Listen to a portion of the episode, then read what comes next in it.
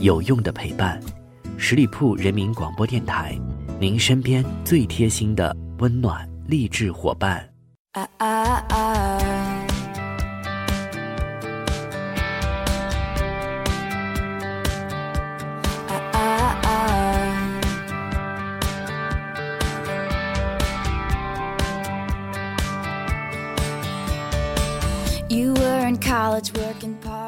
喽各位亲爱的耳朵们，欢迎你们继续留守在十里铺人民广播电台的精彩节目。现在来到的是出发吧好奇心，我是晶晶。新年伊始，我相信每个人心中都怀有着各自美好的梦想，希望在新的一年里面能够有所收获，达成自己一些美好的愿望。但是新的一年，同时也带给我们了一个困扰，那就是大家的年龄又增长了一岁。然而时光匆匆，大部分的人都会觉得越长大，生活却变得越来越复杂了。所以今天节目当中，我们就来一起来探寻一下，为什么会感觉越长大，生活越复杂呢？说到这个问题，我们得从墨菲定律开始了。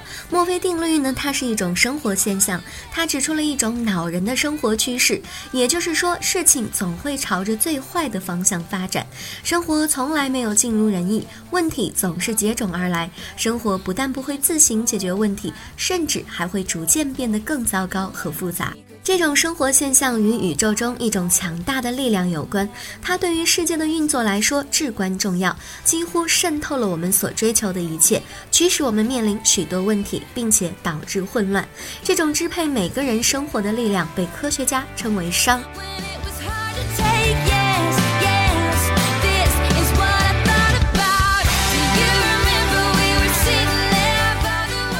如何书写这个伤呢？左边是一个火字旁，右边是一个商人的商。那么商究竟是什么呢？为什么它很重要呢？想象一下，你将一盒拼图随手的洒落在桌子上，理论上讲，每块拼图的碎片都有可能落到正确的位置，形成一幅完整的拼图。然而在现实生活中，这种状况是不可能发生的，因为拼图的有序状态只是一种可能，而拼图的无序状态几乎有无限种可能。从数学上讲，这样的有序结果不可能随机发生。同样的，如果你在沙滩用沙子堆砌一座城堡，它可能几天之后就不复存在了。理论上，风可以将沙子吹成城堡的样子；然而在现实当中，沙子散落的随机组合更是多如天上的繁星。这两种简单的现象抓住了熵的本质，熵是混乱和无序的度量，无序的变化远远高于有序。熵的关键在于熵值会随着时间推移而增加，也就是说，一切事物会从有序趋向无序。如果放任其发展，事物就会失去自身的结构，沙堡将被冲走，花园中杂草丛生，汽车开始生锈，人类逐渐老化。如果时间足够，山脉也将被侵蚀，磨平其棱角。这就是令人绝望的热力学第二定律。它指出，封闭系统里的熵值永远不会减少。请将你的生命线放长，想想有什么能够逃脱热力学第二定律。熵的影响是无情的，一切终将走向腐朽。这个结果告诉我们，如果不努力，生活就会趋向于无序。在你绝望之前，告诉你一个好消息：熵的推力是可以影响的。正如你可以拼好零散的拼图，也可以除去花园中的杂草。由于宇宙自然的趋向于无序，我们不得不耗费精力建立稳定性、结构性和简单性。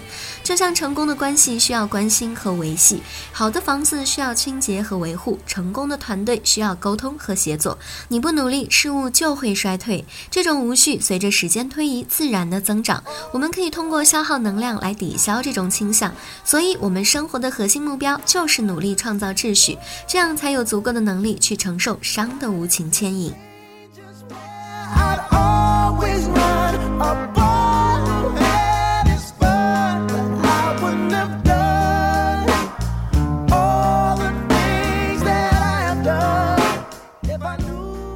上最难的事就是让生活变得简单有序，因为所有这一切都将我们推向复杂的深渊。要过上简单有序的生活，我们必须努力通过外力干预来抵消熵值的增长。接下来我们可以看看日常生活当中的熵，熵可以解释许多日常生活的奥秘，比如说生命为什么不同寻常，构成我们身体的原子集合几乎有无限种排列的方式，但几乎所有排列方式都不会导致生命形态。从数学上讲，违背你存在的可能性有无限种，你是一种不可思议的原子集合。所以说，这一世生而为人真的很不容易。在宇宙中熵的法则下，有组织结构的稳定生命形态，着实是令人惊叹。再来看到艺术为什么是美好的？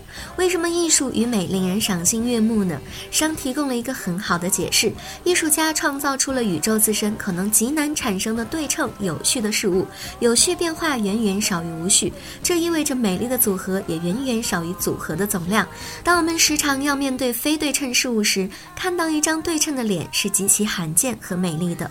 美丽在无序的宇宙中的出现是罕见的，这给予了我们保护艺术的极。好理由，再来看一下生活当中婚姻为什么困难呢？文学名著当中最著名的开场白之一，列夫·托尔斯泰在《安娜·卡列尼娜》当中写道：“幸福的家庭都是相似的幸福，而不幸的家庭都有各自的不幸。”婚姻失败的原因有很多：经济压力、育儿问题、缺乏信任、价值观冲突、婆媳关系等等等等。其中任何一方面的缺陷都可能破坏一个家庭。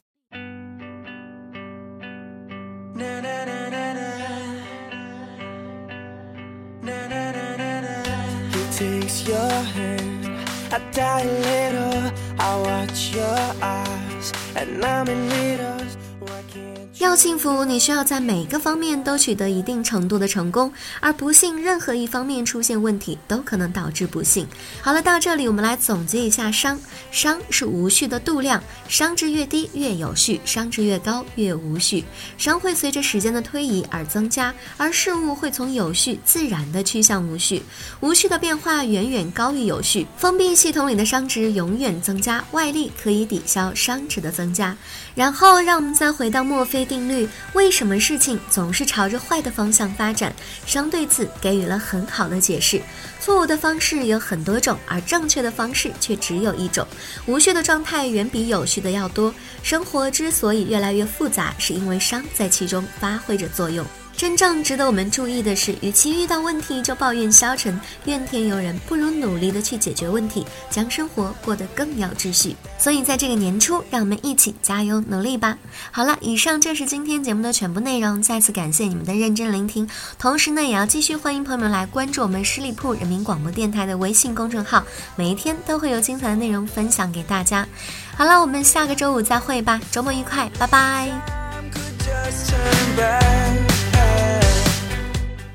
本期节目由十里铺人民广播电台制作播出。了解更多的资讯，请关注十里铺人民广播电台的公众微信和新浪、腾讯的官方微博。感谢收听，我们明天再见。